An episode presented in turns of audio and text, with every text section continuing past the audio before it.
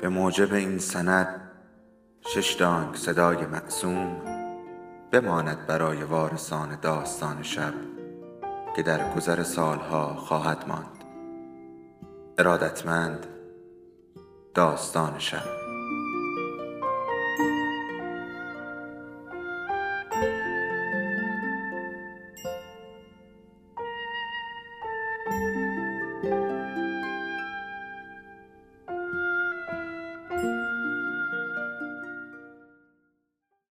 بود یکی نبود.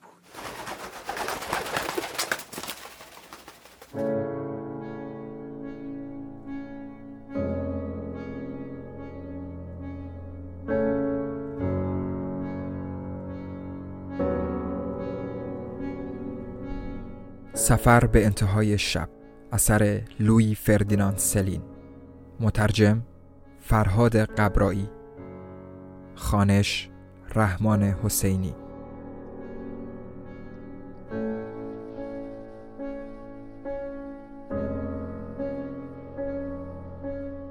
قسمت دوم.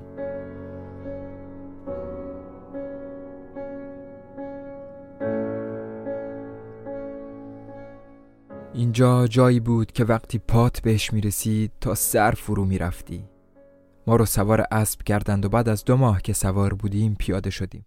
شاید چون خرجش سر به جهنم می‌زد. یه روز صبح سرهنگ دنبال اسبش میگشت. گماشتش با اسب رفته بود. معلوم نبود کجا. لابد برای خودش گوشه دنجی پیدا کرده بود که مثل وسط جاده جای عبور بیمانه و راده گلوله ها نباشه. آخه من و سرهنگ دقیقا در همچین جایی ایستاده بودیم. درست وسط جاده. دفترش دستم بود و داشتم دستوراتش رو می نوشتم. اون دور روی جاده جایی که چشم بیشتر از اون کار نمی کرد دو تا نقطه سیاه بود که درست مثل ما وسط جاده ایستاده بودن اما اونا دو نفر آلمانی بودند که از یک ربع پیش با دقت تمام تیراندازی می کردن. ایشون یعنی جناب سرهنگ ما شاید خبر داشته باشه که چرا اون دو نفر تیراندازی می‌کنن اون دو نفر آلمانی هم شاید خبر داشته باشن اما من جدا خبر نداشتم. تا جایی که حافظم کار می‌کرد یادم نمیومد هیزم تری به آلمانیا فروخته باشم. همیشه خدا با اونا خوب تا می‌کردم و رفتارم معدبانه بود. من آلمانیا رو کمی میشناختم. حتی وقتی بچه بودم اطراف هانور پیش اونا مدرسه می‌رفتم. زبانشون رو بلد بودم. اون موقع ها اونا یه مش جغل و خل و چل و پر سر صدا بودند با چشمای روشن و لغزنده عین چشم گرگ. بعد از مدرسه با همدیگه توی جنگل دور و اطراف دستی به سر گوش دخترا میکشیدیم.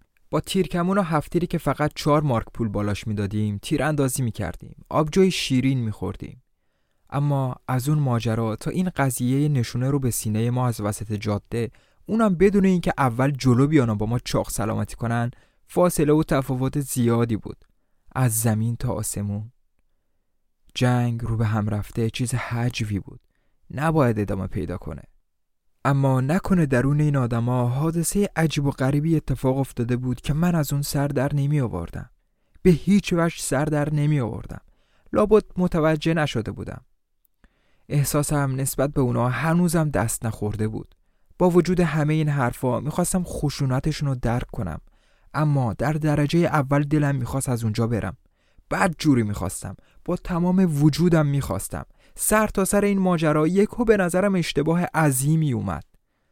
بعد از کلی کلنجار به خودم گفتم توی اینجور ماجراها هیچ کاری نمیشه کرد جز اینکه فلنگ تو ببندی. بالا سرمون در دو میلیمتری یا شاید هم یک میلیمتری شقیقه هامون رشته های فولادی گلوله هایی که می‌خواستن جونمون رو بگیرن پشت سر هم تو هوای گرم تابستون به ارتعاش در میومد وسط اون گلوله بارون و زیر نور اون آفتاب انقدر خودم رو بی مصرف احساس کردم که در تمام عمرم نکرده بودم. دلغک بازی عالمگیری بود اون سرش ناپیدا. اون موقع ها بیشتر از 20 سالم نبود. مزرعه ها خلوت و کلیسه ها خالی و باز بودند. انگار که همه دهاتی ها تمام روز و برای شرکت در جشنی به سر دیگه ناحیه رفته بودند. و انگار تمام چیزایی که داشتن رو با اطمینان خاطر در اختیار ما گذاشته بودند. مزرعهشون، عرابه ها و چارچرخهای پا در هواشون، حیاتاشون، جاده هاشون و حتی چند گاو و یک سگ با قلادش خلاصه که همه چیزشونو. می‌خواستن ما در قیابشون با خیال راحت و خاطر آسوده هر کاری که دلمون خواست بکنیم. چقدر کارشون به نظر نجیبانه میومد به خودم گفتم اما کاش جایی دیگه ای نرفته بودند. اگه هنوزم این اطراف آدم پیدا می‌شد مطمئنا همچین رفتار شرماوری ازمون سر نمی‌زد. رفتار به این زشتی مطمئنا جلوی اونا جرأتشو نداشتیم. اما هیچ کسی نبود تا تماشا کنه. هیچ کس نبود غیر از ما که درست مثل عروس و دومادا بلا فاصله بعد از رفتن مهمونا به خاک بر سریمون می‌رسیدیم. به خودم گفتم که کاش مام وطن که این همه حرفشو بهم زدن اینجا بود و برام توضیح می‌داد که وقتی گلوله درست وسط خیک آدم فرو بره چه خاکی باید تو سرش بریزه. این آلمانیا که روی جاده قوز کرده بودند و با لجبازی تیر مینداختن تیراندازای واردی نبودند. اما انگار گلوله ها توی دست و بالشون انقدر فراوون بود که با خیال راحت حروم می‌کردن. مطمئنا انبارشون پر بود. نه جنگ یقینا هنوز تموم نشده بود. سرهنگ ما از شما چه پنهون شجاعت خیره کننده ای از خودش نشون می‌داد. اول درست وسط جاده و بعد اینور اونور وسط گلوله ها قدم می‌زد. به همون سادگی که انگار توی ایستگاه راهن منتظر اومدن دوستی باشه. فقط کمی بیتاقت تر همینجا باید بگم که من اصلا از دهات خوشم نمیاد. نمی‌تونم به اون احساس نزدیکی کنم. همیشه به نظرم غم میاد. ده یعنی چال چوله هایی که تمومی ندارن. خونه هایی که مردمش هیچ وقت نیستند و راههایی که به هیچ جا ختم نمیشن. اما وقتی جنگ رو هم به این منظر اضافه کنی دیگه واقعا قابل تحمل نیست. باد تندی برخواسته بود و از دو طرف پشته ها پچ پچ سپیدارها با صدای خشک و خفیفی که از اون دور به طرف ما میومد مخلوط می‌شد. این سربازای گمنام مدام عوضی می‌زدند. اما دوربر ما هزارها مرده مینداختند طوری که احساس می‌کردیم لباس اضافه تنمون کردیم. من جرأت جم خوردن نداشتم. این سرهنگم عجب جونوری بود. دیگه پاک مطمئن بودم که هیچ تصوری از مرگ نداره. در این حال متوجه شدم که یقینا توی ارتش ما آدم شجاع از قماش اون فراوونه و مطمئنا همین قدرم توی ارتش روبرویی ما. کسی چه می‌دونه چند نفر؟ یک دو شاید روی هم رفته چند میلیون نفر. از این لحظه به بعد ترسم به دهش تبدیل شد. با یک عده موجود اینطوری این حماقت جهنمی تا آخر دنیا هم می‌تونست ادامه پیدا کنه. به چه مناسبت دست از جنگ بکشن؟ تا اون وقت هرگز باطن آدم و اشیا رو تا این اندازه کین توز ندیده بودم. به خودم گفتم نکنه من تنها آدم بزدل روی زمین باشم. حتی فکرشم خوف انگیز بود. وسط دو میلیون دیوونه قهرمان و زنجیری تا نوکمون مسلح گیر افتاده بودم با کلاه بی کلاه بی اسب رو موتور اربده کشان سوار ماشین سوت زنان تیراندازا و توتیگرا پرواز کنان به زانو حفر کنان در حال رجه ورجه ورجه کنان توی جاده ها و ترق ترق کنان و همگی زندانی خاک و عین زندانی های بندی دیوونه های زنجیری و هدفشون خراب کردن همه چیز و همه جا. فرانسه، آلمان، اروپا و هر چی که نفس می‌کشید. خراب کردن هارتر از سگای هار کشته مرده هاری خودشون. صدها و هزارها بار هارتر از سگها و همونقدر خبیستر عجب کسافتی را انداخته بودیم پسر. خوب می‌دیدم که تو جنگ صلیبی آخر و زمان شرکت کردم. هممون در مقابل دهشت باکره ایم درست مثل کسی که در مقابل لذت باکر است. چطور می‌تونستم وقت بیرون اومدن از میدان کلیشی از وجود همچین دهشت خبردار بشم؟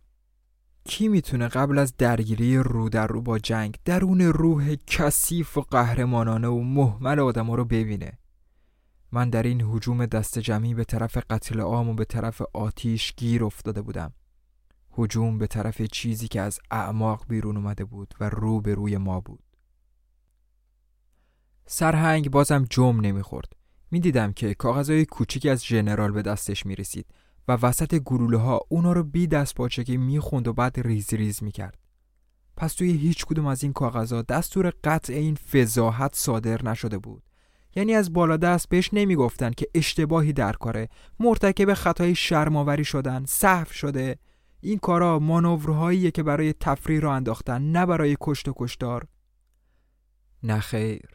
دزانتره فرمانده هنگ فرمانده کل ما که هر پنج دقیقه نامه میفرستاد و مأمور نامه برش هر دفعه از ترس کبودتر می‌شد و بیشتر زرد می‌کرد.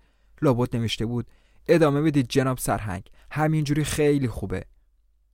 من این جوانک نامه بر رو برادر خوفی خودم می‌دونستم اما برای ابراز برادری وقتی نبود. پس اشتباهی در کار نبود؟ تیراندازی به طرف هم حتی بدون دیدن همدیگه قدغن نبود؟ لابد اینم از اون کارایی بود که می‌شد کرد و کسی پاپیت نشه. حتی شاید به رسمیت شناخته شده بود. حتما آدمای مهمی هم مشوق این کار بودن. عین قوره کشی نامزد بازی یا شکار دست جمعی. تردیدی وجود نداشت. توی چشم به هم زدن به معنی جنگ پی بردم. بکارت ما برداشته بودند. برای دیدن این جنگ کسافت باید تقریبا تنهایی رو به رو و چشم تو چشم ایستاد. همونطور که من تو این لحظه ایستاده بودم. آتش جنگ و بین ما و اون روبرویا روشن کرده بودند و حالا داشت گر می‌گرفت. درست مثل جریان وسط دو زغال در چراغهای زغالی. زغالش هم خیال خاموش شدن نداشت. نزدیک بود هممون تو این آتیش بیفتیم. سرهنگم هرچند که اون همه شق و رق به نظر می رسید اما اگه جریان آتیش روبرو از وسط کتفاش بگذره همونقدر جزغاله میشه که من ممکنه بشم. نه بیشتر. محکوم شدن به مرگ چندین حالت داره. آه که تو این دقیقه من خر حاضر بودم دنیا رو بدم و زندانی باشم و اینجا نباشم. کاش وقتی اون همه راحت بود وقتی هنوز فرصتی باقی بود عقل به خرج می‌دادم و از جایی چیزی میدزدیدم. آدم فکر هیچ چیزی رو نمی‌کنه. آخه آدم از زندان زنده بیرون میاد اما از جنگ نه. بقیهش هم که حرف مفته. ای کاش هنوز فرصتی داشتم اما فرصتی نبود. برای دزدیدنم چیزی به هم نمی رسید به خودم می‌گفتم بودن توی زندون نقلی گرم و نرم چقدر خوبه. حتی یه گلولم ازش نمیگذره. هرگز. یه زندون نزدیک سراغ داشتم که آفتابگیر و گرم بود. تو عالم رویا میدیدمش. زندون سنجرمن نزدیک جنگل و خوب میشناختم. زمانی مدام از کنارش میگذشتم. آدم چقدر عوض میشه. اون موقع بچه بودم و از زندون میترسیدم. آخه آدما رو نمیشناختم. دیگه حرفا و فکراشون رو باور نمی‌کنم. باید همیشه فقط و فقط از آدما ترسید. آخه هزیون این حیوله چقدر باید طول بکشه که بالاخره از رمق بیفتند از پا در بیان؟ یه چنین دیوونه بازی تا کی می‌تونه ادامه داشته باشه؟ چند ماه چند سال تا کی؟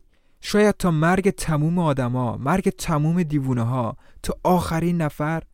چون ماجرا به این صورت نومیدانه ادامه داشت تصمیم گرفتم دل به دریا بزنم به سیم آخر بزنم به آخرین سیم و خودم تنهایی جلوی جنگو بگیرم.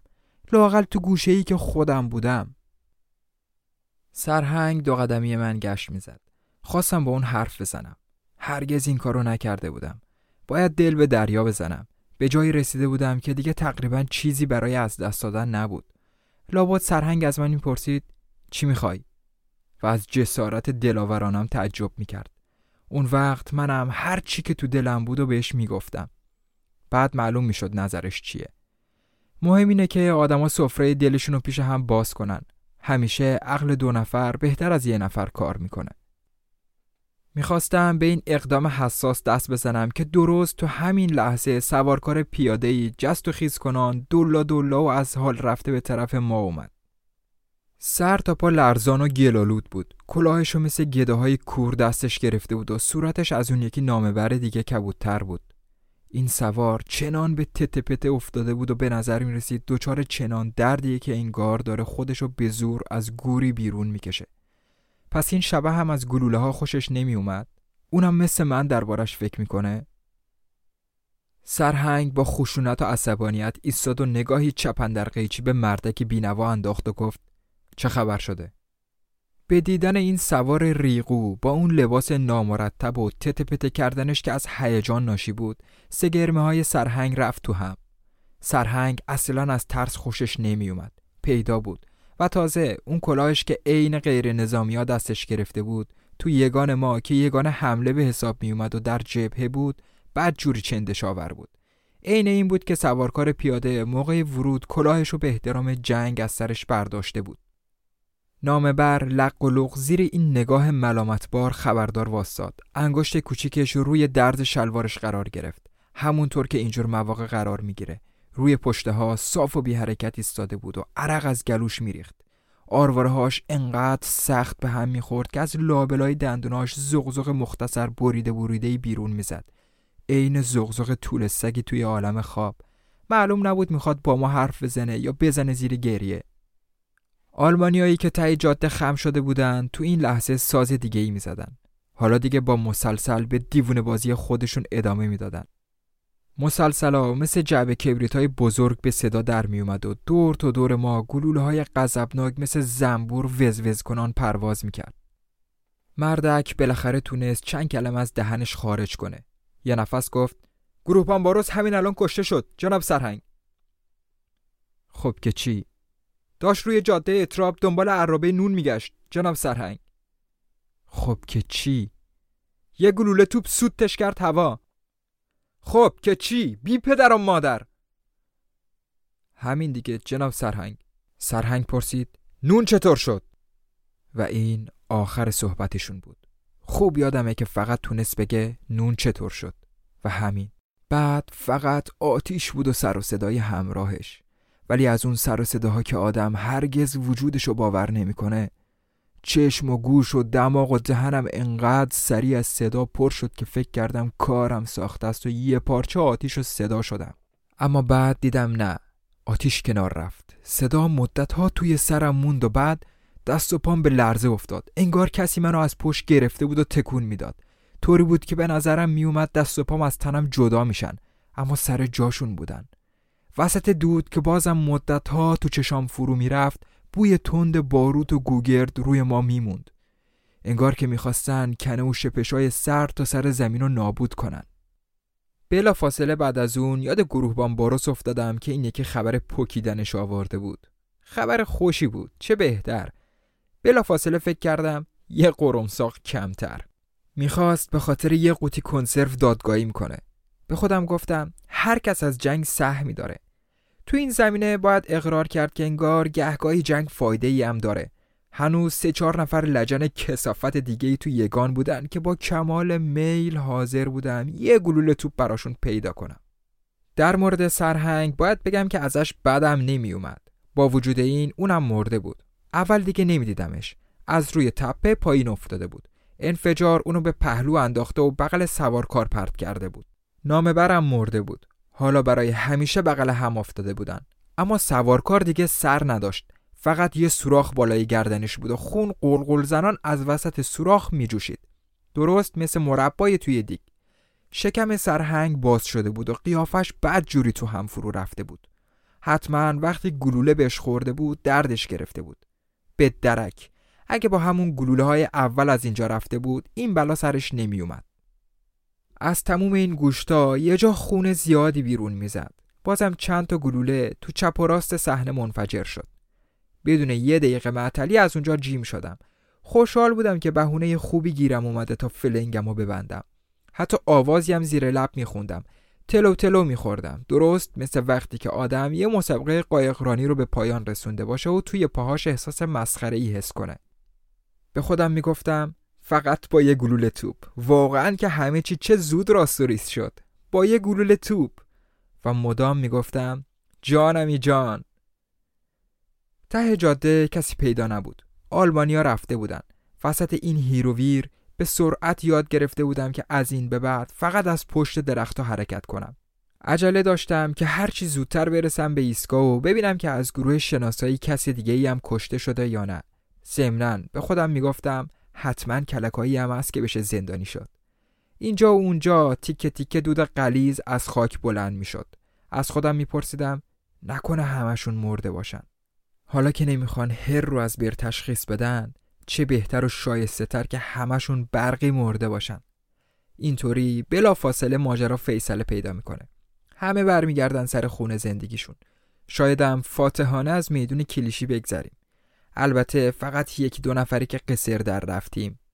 تو عالم خیال برای بچه های خوب و سرحالی رو پشت سر تیمسار مجسم می‌کردم. الباقی مثل چوب خشک میافتادند و میمردند. مثل باروس مثل وانایی که یه خر دیگه ای بود و ال آخر. سر و کلمونو با گل و نشون افتخار میپوشونن و از زیر تاق پیروزی میگذرونن. به رستوران وارد میشیم. بدون دادن پول برامون غذا میارن دیگه هیچ وقت هرگز. تا آخر عمر پولی نمیدیم. وقت پول اخ کردن میگیم ما قهرمانیم مدافعین میهنیم و همین کافیه. با پرچمای کوچولوی فرانسه پول همه چیزو میدیم. دختر صندوقدار حتی از قبول پول از قهرمانا خودداری می‌کنه و حتی وقتی از بغل صندوق رد بشی ماچی هم بهت میده؟ این ارزش زنده موندن داره. موقعی دویدن متوجه شدم که از بازوم خون میاد اما فقط یک کمی. اصلا اسمشو زخم نمیشه گذاشت. فقط خراش بود.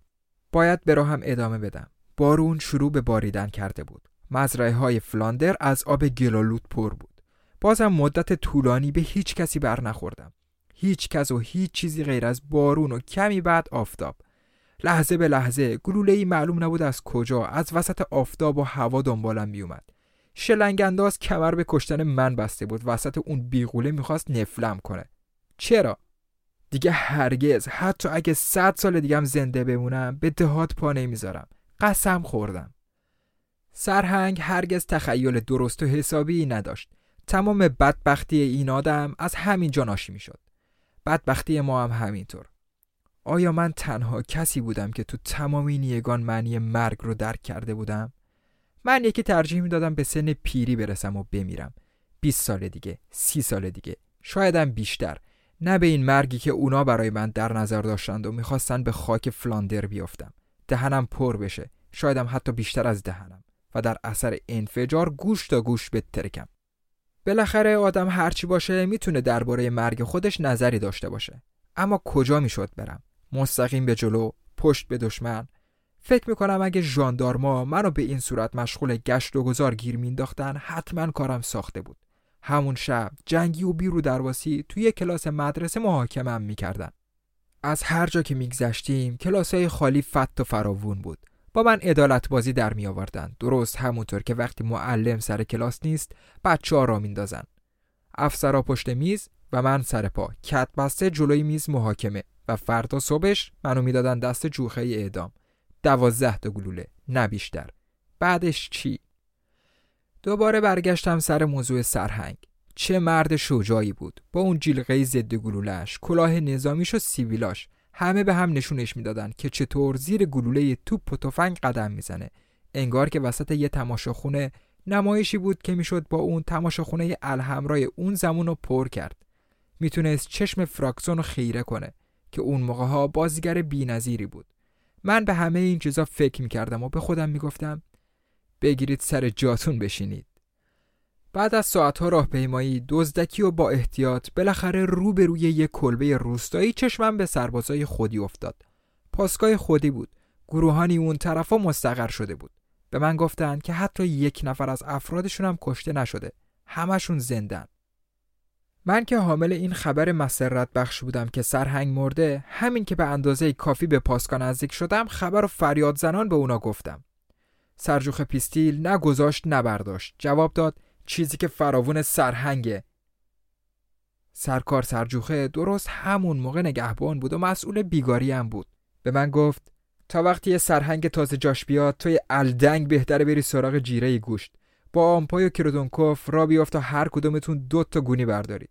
جیره رو پشت کلیسا میدن. اونجا رو میگم. در ضمن مثل دیروز فقط استخون نگیرید. بعدم بهتر جنب بخورید و قبل از غروب به جوخه برگردید. سگای کثیف. هر سه نفر دوباره به جاده برگشتیم. دماغ سوخته شده بودم. به خودم می‌گفتم دیگه از این به بعد هیچی بهشون نمیگم.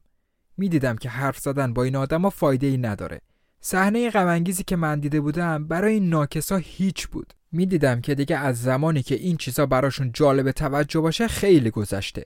فکرشو بکنید که اگه این ماجرا هشت روز پیش اتفاق افتاده بود مسلما چهار سوتینی عکس و تفصیلات به مرگ جناب سرهنگ اختصاص می‌دادند همشون فقط یه مش کل پوک خرفت بودن. فقط همین. توی علفزار جیره گوشت یگان رو تقسیم می‌کردند درختای گیلاس روی علفزار سایه انداخته بودند و گرمای آخر تابستون اونجا رو سوزونده بود. رو کلو پشتی تخته های پهن شده چادر رو روی چمن و سبزه چندین کیلو گوشت و دنبه گرد و زرد چند لاشه گوسفند با دل و روده آویزون خیس و سفید وسط سبزه افتاده بود. یه لاشه گاو که از وسط دو شقه شده بود از درخت آویزون بود و چهار نفر قصاب هنگ باش کلنجار می‌رفتن تا تکه های گوشت رو بیرون بکشن. بین جوخه ها به خاطر چربی و مخصوصا قلوه قشقرقی را افتاده بود که بیا و ببین. مگس هم که اینجور مواقع سر کلشون پیدا میشه. درست مثل پرنده های ریزه میزه همه جا وول میخوردن. اون وقت بازم لخته های نرم و به هم چسبیده خون از شیب تپه سرازیر شد. آخرین خوک و چند قدم دورتر سر می بریدن بلافاصله چهار تا سرباز و یک قصاب دست به کار شدند و دل و رودش رو بیرون کشیدن. تو بودی بی شرف که دیروز یه راست بلند کردی؟ بازم تونستم دو سه نگاه دیگه به اون غذای گرامی بندازم. اون وقت در حالی که به درختی تکیه داده بودم ناچار شدم محتویات معدم و بالا بیارم. اونم نه یک کم بلکه انقدر که قش کردم. درسته که منو روی چارچوبی به اردوگاه برگردوندن اما از فرصت استفاده کرده بودند و کلو پشتیمو دزدیدن. باز هم وسط اربده های سرجوخه از خواب بیدار شدم. جنگ تمومی نداشت.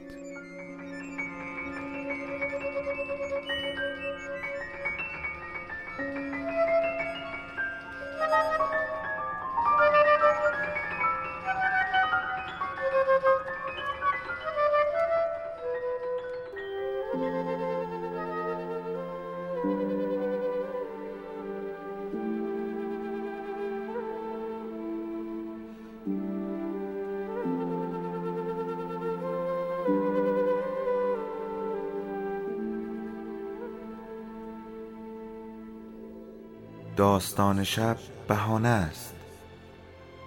برای با هم بودن دور هم نشستن شنیده شدن.